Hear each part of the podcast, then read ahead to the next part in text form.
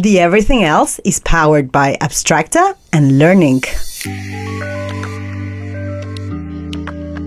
Buenas, buenas. Bienvenidos a The Everything Else o Todo lo otro. Todo lo otro.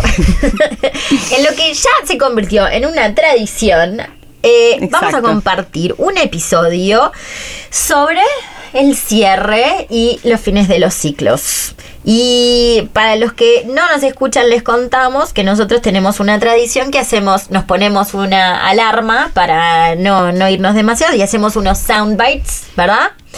Y este episodio va a ser así, nos vamos a poner una alarma de 20 20. minutos. Así lo hacemos bien cortito ahí al pie y compartimos con ustedes nuestros pensamientos sobre el fin de ciclo. Sí. Los fines de ciclo. Los son muchos. fines de ciclo. Espera, porque no estaba preparada. Pronto. ¡Go! Bueno, los fines de ciclo, Vera. Un montón.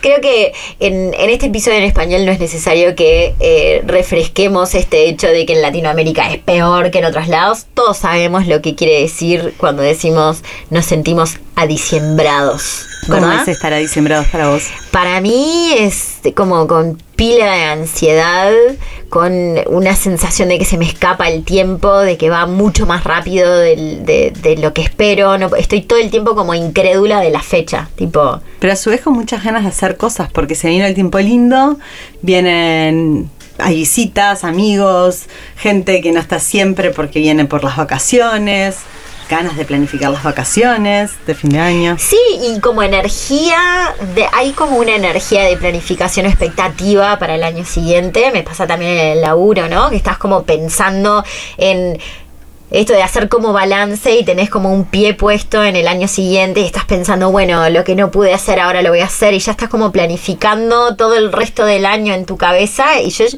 como que ponele que no llego hasta fin de año, pero ya tengo cosas como hasta julio, Porque- ¿no? En mi cabeza. bueno, claro. o sea, estoy en noviembre y, en julio. Eso. no está- ahí va. Estamos en noviembre viendo para mirando para atrás, haciendo balances y a su vez estamos proyectados al futuro y en el medio viviendo el presente como súper intensamente, yendo a conciertos y a una cantidad de actividades sociales que tal vez no hicimos durante mucho tiempo. Sí, sí, yo este año tuve que poner todo en mi calendario. Todo, lo tuve que poner, tipo campamento, family day, eh, todas las cosas sociales de mis hijos. Era tanto que me resultó propias y de los hijos. inmanejable, me, re- me estaba resultando inmanejable. Lo puse todo, y la todo coordinación de las otras personas con quienes vivís y entonces, bueno, se convierte en un, eh, una carrera de postas. Es una re carrera de postas y es como un constante, una constante mirada, sobre todo si uno quiere tratar de, de no morir en el intento, de repriorizar. Bueno, esto es prioridad, no, ahora no, esto sí, ¿no? Como, eh, eh, eh, como Y la temperatura, ¿no? Ay, exactamente. Tomarnos la temperatura. Yo lo que más encuentro tal vez es que como nuestro estado de ánimo va variando mucho. También va variando para las otras personas cerca nuestro, entonces a su vez eso también nos impacta porque somos con otros. Entonces eh, se empieza a complejizar la situación.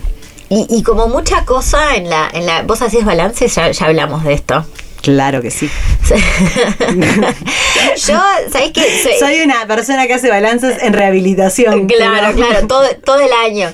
Bueno, a mí yo hacía mucho balance. En un momento una amiga una vez me, me increpó en un mal año, como que llegó fin de año y como que la fui a visitar y me dijo, este año no vamos a hacer balance. Y me di cuenta como que ta, a veces también como mi, mi imposición del balance sobre otros no necesariamente es positivo, ¿no? Porque tiene, si tenés un... va, o sea, Hay momentos para rascar y hay momentos para no rascar. Exacto, y a veces no llegamos de la mejor manera a, a fin de año, las expectativas no fueron, quizás tuvimos alguna pérdida, quizás no fue un buen año en otros sentidos, ¿no? Como ta, también entender cuándo vale la pena hacer ese balance y, y, y cuándo no. Y no imponérnoslo y también si lo hacemos, ser amables con cómo nos estamos midiendo, Mm. ¿no? Porque a veces las varas o las expectativas son sí, sumamente Sí, poco sí. realistas. Sí, sí, sí, sí, sí. De alguna manera, sí, mucha cosa en, en la cabeza. ¿Y qué hacemos cuando tenemos tanta cosa en Bueno, la cabeza? Nos compramos espacio en, en Google. Claro. 15% más. No importa cuánto me cobra mucho Google.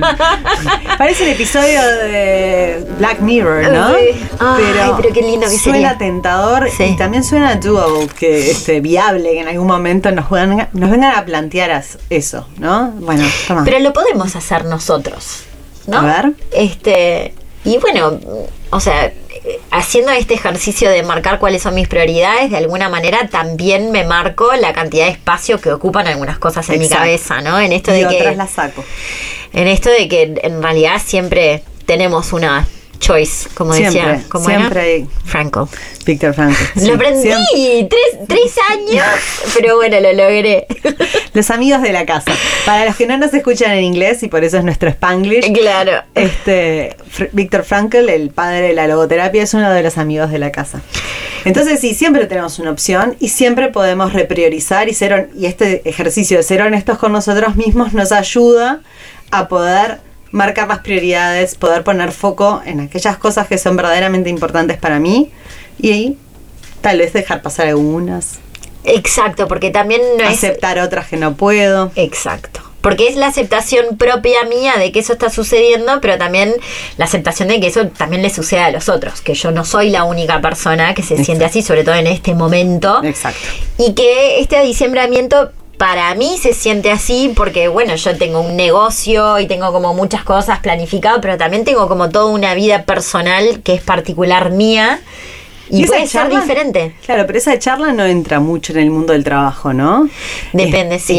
eh, En nuestros trabajos capaz que sí, porque estamos haciendo un ejercicio consciente de traerlo a la mesa, porque sabemos que de eso depende el bienestar de las personas Claro. con las que trabajamos, ¿no? Pero no es, no es la práctica común No. hacerle un espacio y generar, ayudar a las otras personas a generar espacios realistas de dónde van a ser sus áreas de foco, sino que parece que todos tenemos que dar nuestro 120% Mm. y la verdad es que en diciembre, y menos con mundial, Ay, la no, no. gente va. Es como, sí, va, sí, sí, sí. Como que empeoró en bastante el- más. en la versión en inglés no hablamos del World Cup. Sí. Pero en la versión en español tenemos Sí. que hablar del Mundial. Sí, sí, que va a ocupar también un espacio.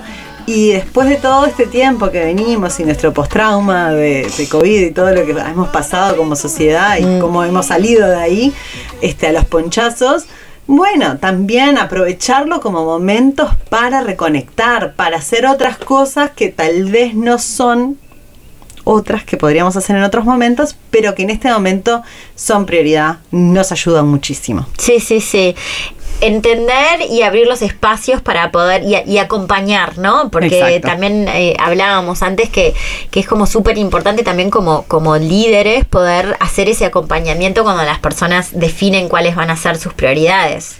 Y quizás tenés que marcar como líder también cuando es cuando no es posible postergar. Porque Exacto. también me- todo el mundo habla como de esa cosa de como azucarada del líder, que es como una especie de ser trascendental, que es Habilita todo. del bien, que habilita todo. Y bueno, también toca a veces poner límites y decir, no, bueno, esto no, el este entregable es prioridad, Es y es así, punto. Porque es la prioridad también que trasciende a las necesidades personales, sí. ¿no? A veces uno tiene momentos de mayor esfuerzo. Sí. Lo que es importante también saber es que esos momentos de mayor esfuerzo no pueden ser sostenidos en periodos muy largos. Exacto. Porque ahí es cuando aparece todos esta sintomatología de quemado.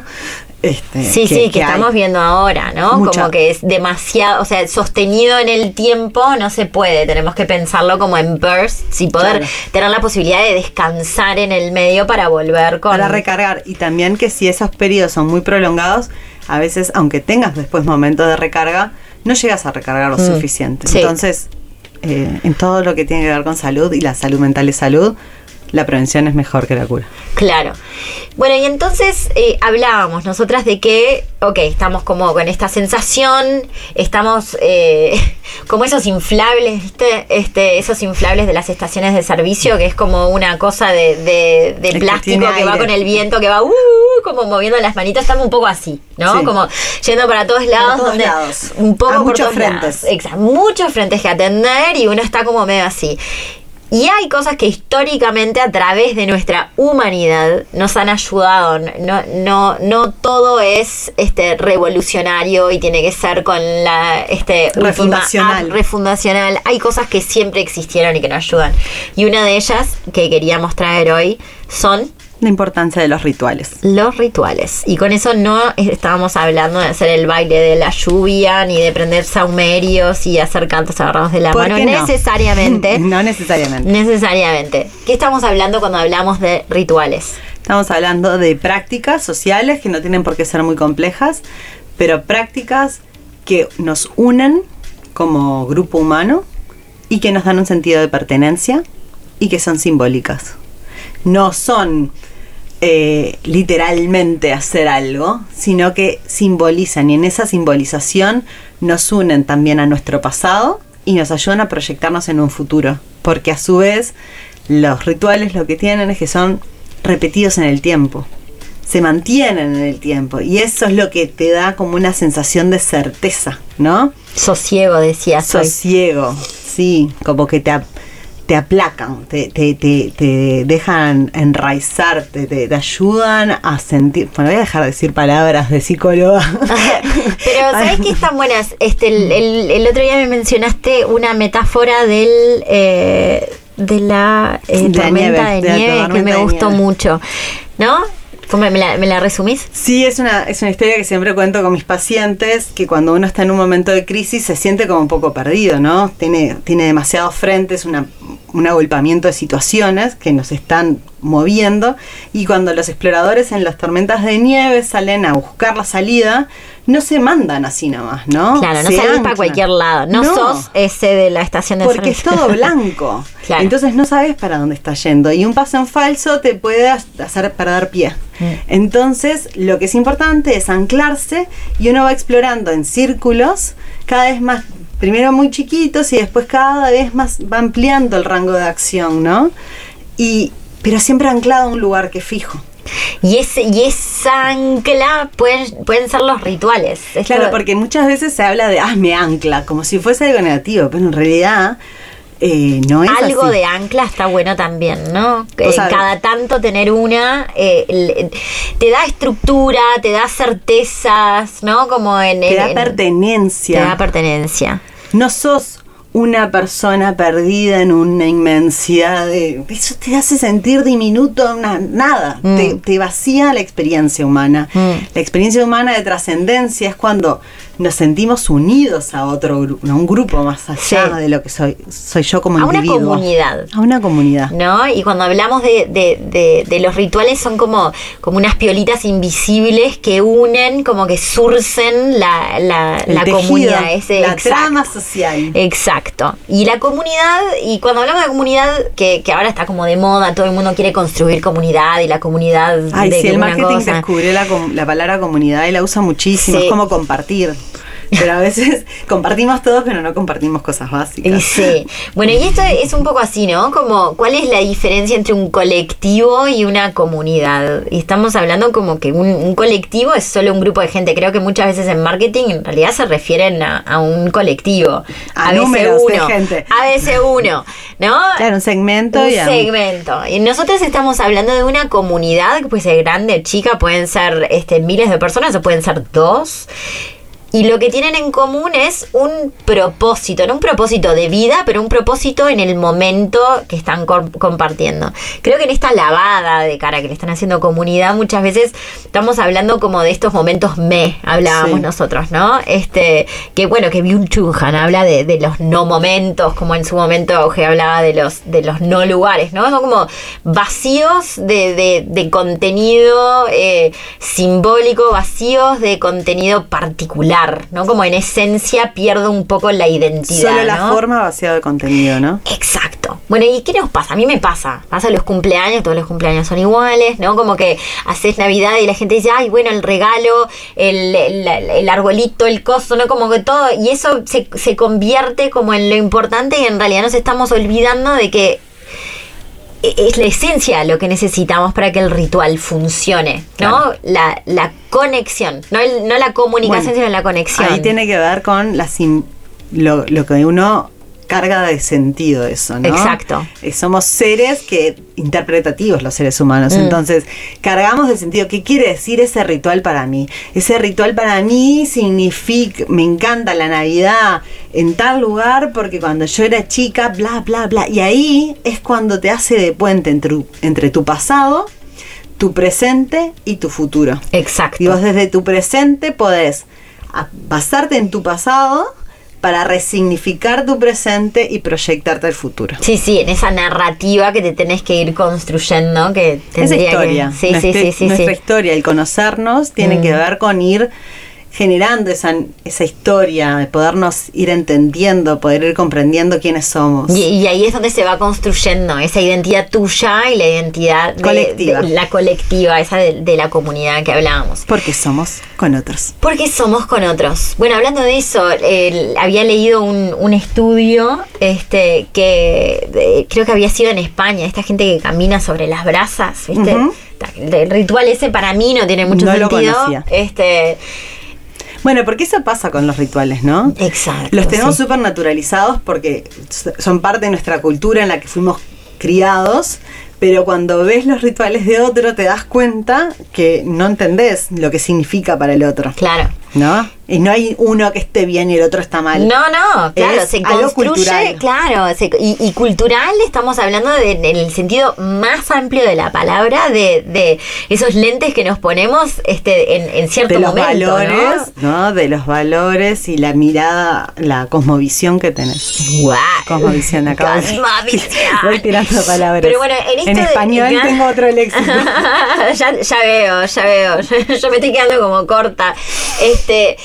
Bueno, y en este ritual de caminar sobre las, las brasas, habían estudia- hecho como un estudio antropológico y tenían todas las personas, se, se sincronizaban los latidos de los corazones de todas las personas que participaban Es en el ritual. impactante, impactante. Y eso nos lleva a que la esencia del ritual, sea cual sea, es tanto más simple que el O que tanto todo más lo que físico, nosotros básico claro, en el sentido de, de- físico, ¿no? Exacto. De- Es eso, hoy, ahora que dijiste físico, ¿no? ¿Qué, ¿Qué es lo que nosotros sentimos cuando estamos en comunidad en un ritual? Por ejemplo, en un concierto, Yo lo siento en en la piel. marcha. Exacto. el corazón, ¿no? Sí. Eh, me emocionan, se me llenan Sí. los ojos de lágrimas. Sí, sí, sí, sí, sí. Eh, un concierto, un momento de esos que sentís que sos parte de, de, de algo, algo más grande. Claro, de algo más. Como que también te hace, te, te, además del ancla, que, te- que puede ser tener como una cosa repetida,